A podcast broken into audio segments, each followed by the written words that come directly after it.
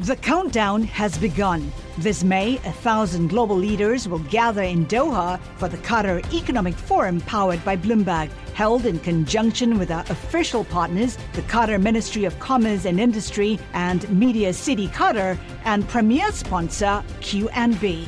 Join heads of state, influential ministers, and leading CEOs to make new connections and gain unique insights. Learn more at QatarEconomicForum.com. Welcome to the Bloomberg Markets Podcast. I'm Paul Sweeney alongside my co host, Matt Miller. Every business day, we bring you interviews from CEOs, market pros, and Bloomberg experts, along with essential market moving news. Find the Bloomberg Markets Podcast on Apple Podcasts or wherever you listen to podcasts and at Bloomberg.com slash podcast. A mixed uh, tape out there, as Greg was just reporting. We got the Fed coming up. I think it's going to be kind of important this Wednesday to hear what we, uh, you know, see what we're going to get from our Federal Reserve, and the markets are certainly paying attention as they are to earnings as we get into the real meat of earnings season this week. Rebecca Felton, senior market strategist for Riverfront Investment Group, Richmond, Virginia. She is a like myself, an alumnus or alumni, alumni from the University of Richmond. And Matt, do you know what the University of Richmond mascot is? Sorry, uh, University of Richmond mascot. It, I don't know, like a like a uh, Southern soldier, Spider. a spider. Oh yeah, I should have known that. Right, Should have known Rebecca? that, Yeah. The spiders. The There's not only too many other people out there. Yeah. We don't have to share a mascot, do we, Rebecca? No, We do not. we do not. All right, Rebecca, what are you telling your clients? Uh, you know, as we kind of get into this earnings season, get us more uh, color from the Federal Reserve. What are you telling your clients about these markets? We've had a little bit of a, a lift off the bottom, but I'm not sure what to make of it. Well, thank you all so much for, for having me this morning. We're a little more cautious than the last time that I spoke with you all. We've actually, uh, the only asset class that we are overweight right now in our balance strategies is cash because we are cautious. Um, at this juncture, you know, this is a busy week with the FOMC, durable goods, GDP, and 170 companies or so are reporting earnings. So there's a lot to digest, and we think it's going to be volatile and potentially to the downside. It's interesting. Um, so this meeting, we expe- all expect 75, right? And the question is, how far does the Fed go, and when, if at any point, do they turn around? I heard Steven Englander on surveillance this morning say he thinks three percent is going to be the terminal rate, and then they'll hold for five or six quarters, which is an outlier forecast, obviously. But um, we also quote Vince Reinhart in our Bloomberg story. He thinks the Fed's going to go over five percent um, and then uh, turn around at the end of 2023. What do you think? And, and how important is that, Rebecca? Well, I think those expectations are are very important as it relates to folks' forward, you know, projections for what the market should be valued at. We believe that the Fed is going to keep their foot on the accelerator given what their inflation target is. Um, we know that they are looking for a number of four or better in terms of four or lower. And here, our last CP, uh, or you know, the last print was nine percent. So it, there's a long ways to go between nine and four, and, and we just don't see them uh, letting up on the tightening anytime soon. Rebecca, you mentioned that uh, this is a busy, busy earnings week. We got some big tech companies as well as uh, General Motors uh, tomorrow that Matt pays close attention to because he's still waiting for his Chevy, I don't know, pickup truck. or something. Silverado. Silverado pickup truck, whatever. what are you looking for, Rebecca, from earnings here? What are you and your teams really focusing on? Well, the headwinds that we are per- particularly looking at this week, you know, from big tech with almost 60% of their revenues coming from overseas. We expect to hear a lot of worries about uh, the, the strength of the dollar and how that's going to hit earnings. Uh, the inflationary pressures are still the big buzzwords. You're seeing more and more companies talk about layoffs, hiring freezes, rescinding job offers. So there's a lot to be worried about in terms of what the tone is. Now, now earnings themselves have been coming in a little better than expected, but the energy sector still is the one that seems to be driving that top line headline number for earnings growth year over year. You have about six sectors in the S&P that are forecast to have lower year-over-year numbers than last. So that is problematic when you think about the fact that net net 2022 earnings are still pretty much where they were at the beginning of the year in that 8 to 10 percent range for consensus, and we think that that is vulnerable at this point. Yeah, too high. What what do you need to mm-hmm. see to get less cautious, Rebecca? I mean, in terms of earnings outlooks, in terms of valuations, in terms of the Federal Reserve, what what do you what kind of picture do you need to have before you can put more of that cash to use? Well, we need um, the, the one thing that we need to go down is inflation, right? But some of the other economic indicators that have been falling, we'd like to see them stabilize, right? You're seeing the housing numbers start to turn over. Uh, some of the most recent employment week to week numbers, even though that unemployment rate has come down, we're seeing some of those unemployment numbers continuing to tick up. Um, so there's a lot that needs to stabilize to the good before we're going to get more uh, more positive on our outlook for equities at this point. Hey, Rebecca, when you and I were in the Robins School of Business at the University of Richmond, Dr. Earl did not teach us that bonds could have double digit declines in the first six months of a year. But here we are. Is that time to just say, I just got to buy credit here? I got to buy bonds? I got to go long? Well, we have actually, for the first time in a while, increased our allocation to fixed income. We are more neutral there than we were. Um, and we've kind of spread out the, the allocations. We've got some treasuries. We've obviously got some investment grade, but we've added back some high yield because we think that it, it sort of pays to wait here, and we are not concerned at this juncture about you know credit quality and that sort of thing in terms of uh, defaults. So we, we've added back and we're neutral, and it is it is more attractive now than it's been in quite some time. All right, Rebecca. Good stuff as always. Uh, we always appreciate getting your perspective. Rebecca Felton, Senior Market Strategist, Riverfront Investment Group. And what river does it front? The James, the James. River. The James ah. River in Richmond, Virginia. And if you haven't been to Richmond, Matt, I have not. You need to go down. There. I would Take like to fam. check it out. It's very cool. Lots of history. Lots of really nice people. I've never been to Richmond. I've never been to Charlotte. Yeah, I've never Charlottesville been is in Virginia. To Charlottesville. And, I've never been to Chapel Hill. No, I'm just thinking you, of all these sort of southern, yep. supposedly of, beautiful places that I still have to check out. I've never been to Savannah. Yep, another good one. Yeah. Charleston, all down there in our beautiful southeast. That was Rebecca Felton from Riverfront Investment Group. From Silicon Valley to Wall Street, the promise and perils of artificial intelligence are playing out on the world stage. But what will the next phase of AI adoption look like? Which companies, from big tech to startups, will dominate? And where do the risks and unintended consequences lie? I'm Emily Chang. Join me at Bloomberg Tech in San Francisco, May 9th, to answer many of the industry's burning questions, alongside Snap's Evan Spiegel, Xbox President Sarah Bond, OpenAI's Brad Lightcap, top researcher Dr. Fei Fei Li of Stanford, and many more. More details and just a few tickets left at bloomberg.com slash techsf.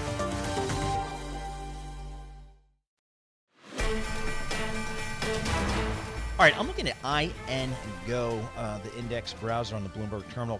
Total corporate bond returns year to date minus 12 percent, just extraordinary. On the high yield side, uh, minus 10.5 percent in the U.S. corporate. So a lot of work to be done there from our fixed income. Wait a second. Wait a second. Wait, wait, wait a second.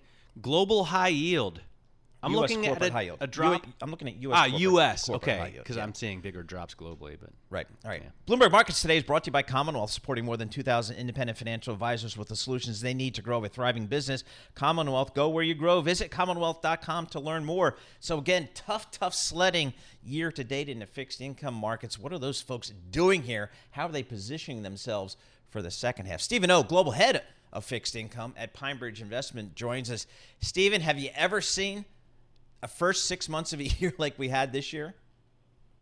Well, it's certainly been an uh, extraordinary year, not only in fixed income, but I would say across all asset class markets. Although, in many respects, I don't know that it was completely unanticipated, but I think the magnitude has been surprising to everyone. In what sense do you, you think um, people expected this? um, maybe got on the right side of the trade, short? I, I, think I think the expected component was the fact that if you go back to prior several years, uh, post COVID, even pre COVID, you know, asset prices from the risk asset standpoint have been buoyed by uh, central bank liquidity uh, injection into financial markets. And so, you know, unlike traditional cycles where if the key driving impact of asset prices is the push by central banks globally to uh, add liquidity into uh, the system. At some point, if the conditions existed whereby they would withdraw that liquidity, then you had conditions set up entering this year whereby you would get uh, both a sell-off in risk assets as well as in uh, risk-free government bond assets overall. So you you had synchronized to the downside as a reversal from what we had seen, which was synchronized to the upside.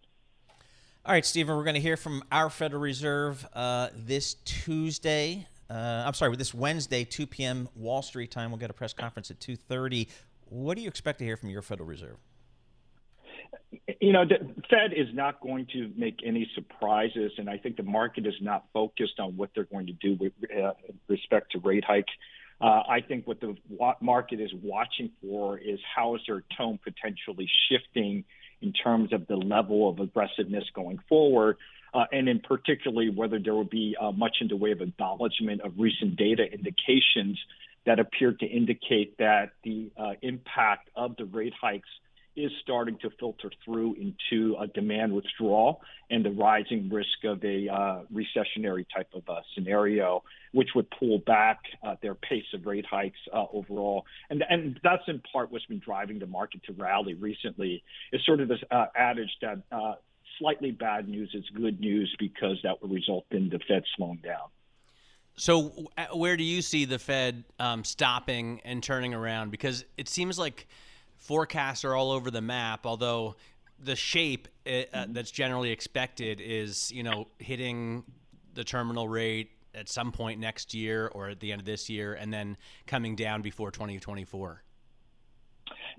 You know, there's sort of the near term. What do we think is the Fed is going to do in this cycle, and what do we think is the longer term policy path uh, that may diverge from this cycle uh, overall? And as you noted, there is a quite a divergent uh, set of predictions forward. And I think you cited there's some strategists that are talking about four or five percent type of level uh, of policy rates. Uh, we think that is a such an incredibly unlikely scenario. And in fact, if that scenario played out, you know, I would say the 10 year is going to trade below 2% because uh, I think there would be an expectation of a very, very hard landing, uh, which we're not going to get to overall.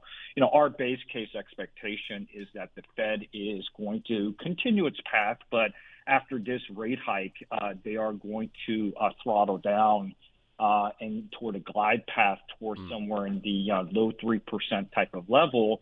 But that's for this cycle. and, and I think longer term, uh, the Fed is not going to be maintaining a average uh, neutral rate with a three handle on it, but hmm. we will be back okay. into the twos. I will uh, say I was quoting Vince Reinhart earlier. He thinks that the Fed is going to raise to five percent or higher, and that unemployment um, could rise to six percent. Oh. So that's he a pretty worrying like scenario. outlier to me. Yeah, yeah. But that's nice to note, though. Stephen O, global head of fixed income at PineBridge Investments, uh, joining us. We appreciate that.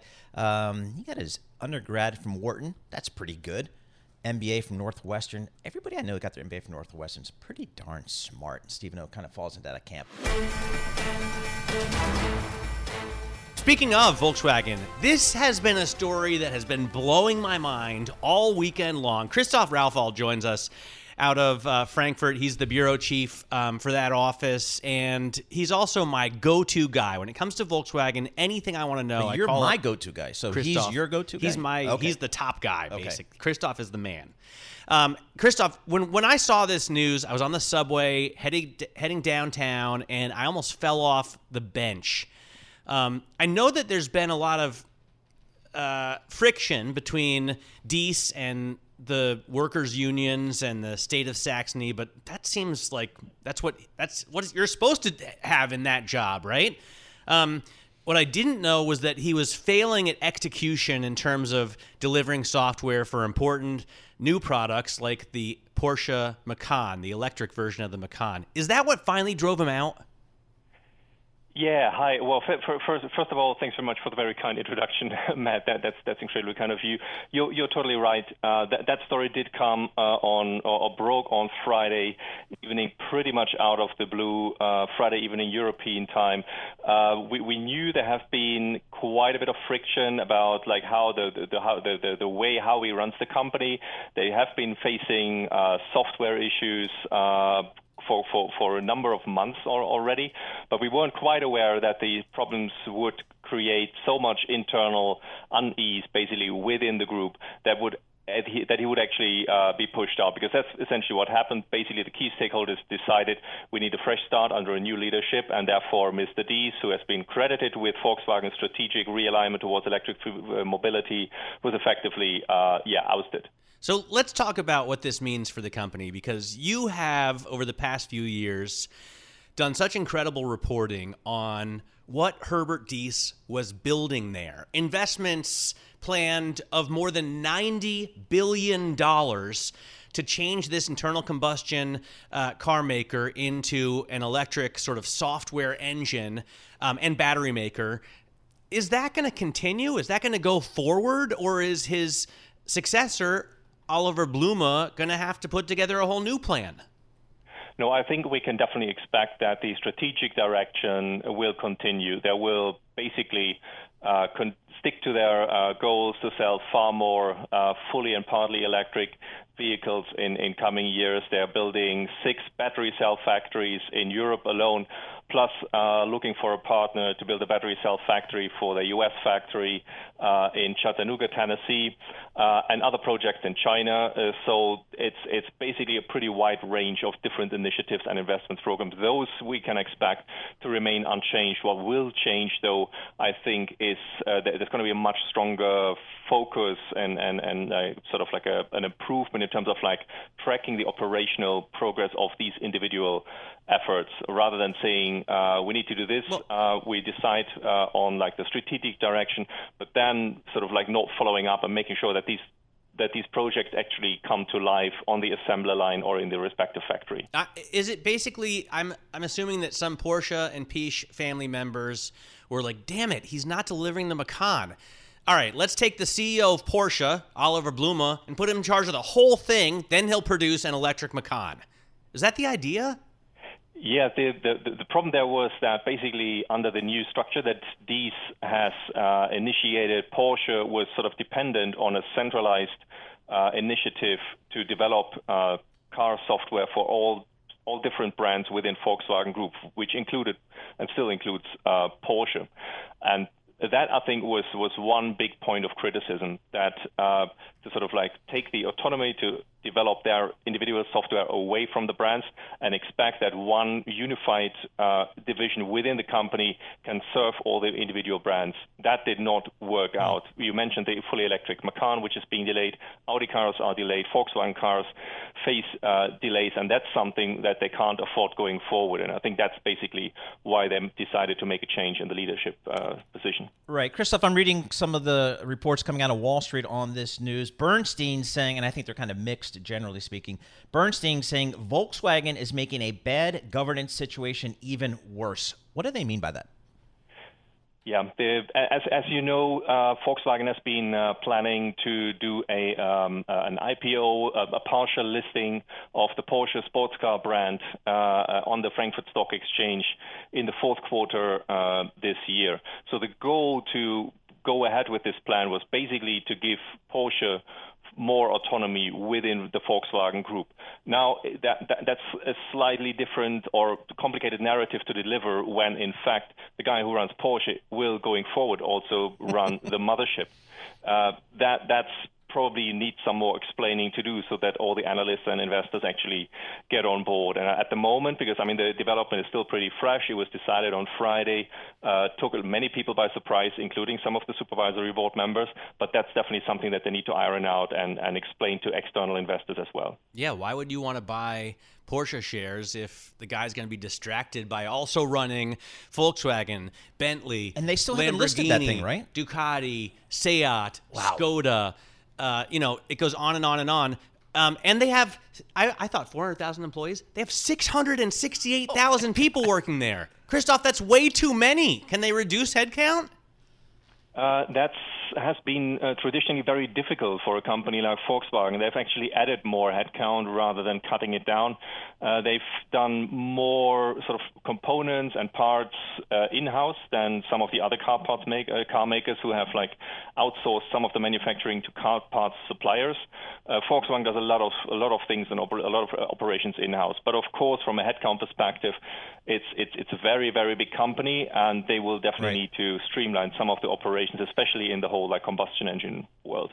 All right, Christoph, thank you. You're the go-to person on Volkswagen, and so says Matt Miller. And I thought he was the go-to person, so you must really be the go-to person. We appreciate getting your thoughts, Christoph Rauwald, bureau chief, Frankfurt and Munich. The countdown has begun. From May 14th to 16th, a thousand global leaders will gather in Doha for the Qatar Economic Forum powered by Bloomberg. Join heads of state, influential ministers, and leading CEOs to make new connections, gain unique insights, and uncover valuable opportunities in one of the world's most rapidly rising regions. Request your invite for this exclusive event at QatarEconomicForum.com. bring in Anna Wong, Chief U.S. Economist for Bloomberg Economics. Anna, you've got an inflation call. You guys at Bloomberg Economics, I'm going to blame you as an entire group. Uh, you've got a high inflation outlook. Talk to us about how you're thinking about inflation. Right. So, um, you know, and for for forecast this year, we usually use a bottom up approach where we look at, at the price trajectory of cars and uh, clothes and housing rents. Um, and using that approach, it will tell us that um, inflation CPI headline will likely be hovering around 8% or, or slightly more than that um, until October this year. So, um, really? and then looking forward to next year, then it's harder for everybody, um, right? Because we, it's hard to know what's going to happen to oil price or even car prices next year. And then we use a model based based approach then.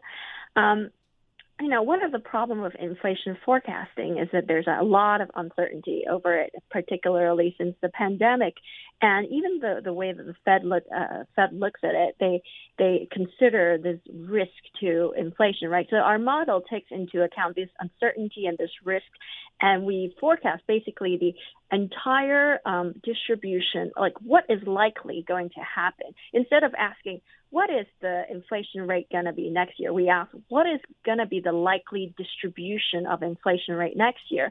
And using as input oil prices, unemployment rate, federal funds rate, we forecast the uh, distribution, and that is telling us that the chance of inflation falling below 4% is very, very slim, slim to minimal. But most importantly, what, Anna, yeah. because I have a bet yeah. with Kriti Gupta that last month's headline CPI print was the peak Am I going to win that bet, or will we see anything higher than 9.1% in the next couple months?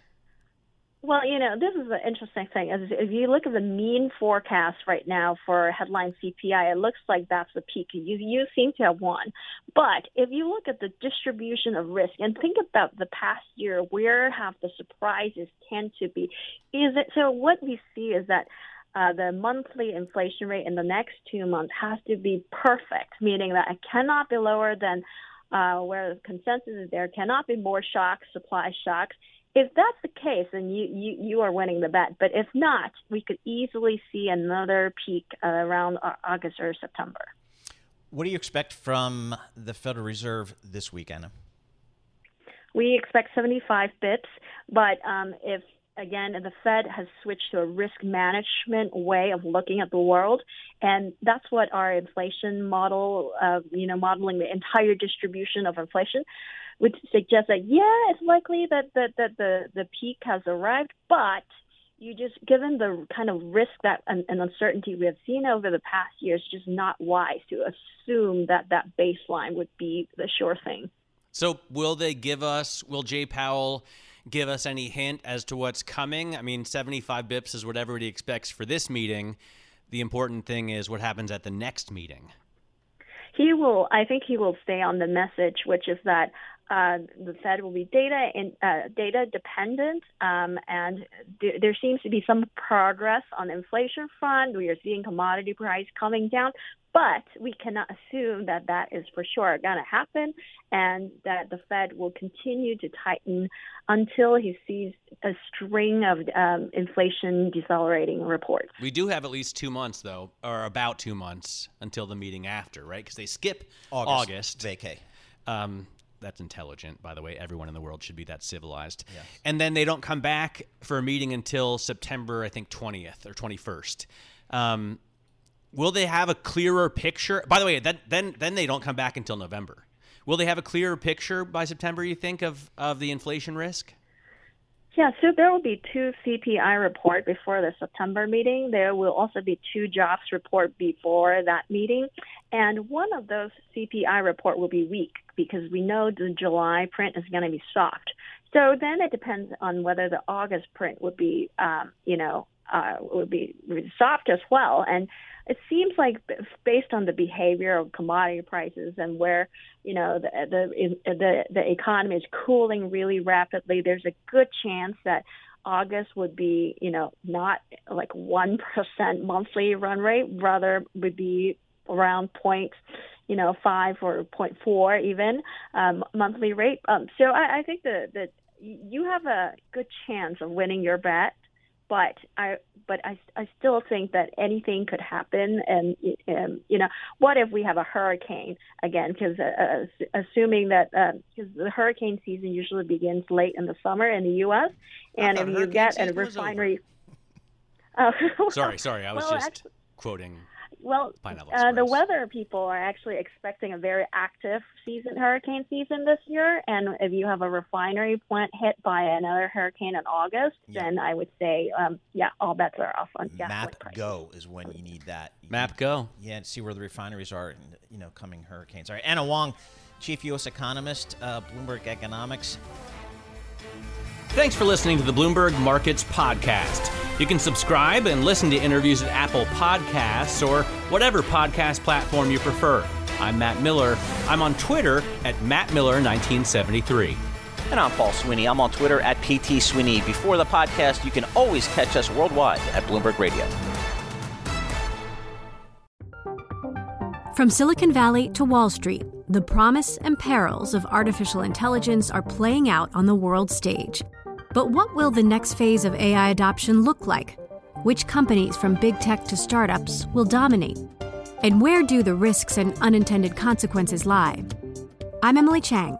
Join me at Bloomberg Tech in San Francisco, May 9th, to answer many of the industry's burning questions, alongside Snap's Evan Spiegel, Xbox President Sarah Bond, OpenAI's Brad Lightcap, top researcher Dr. Fei Fei Li of Stanford, and many more. More details and just a few tickets left at bloomberg.com slash techsf.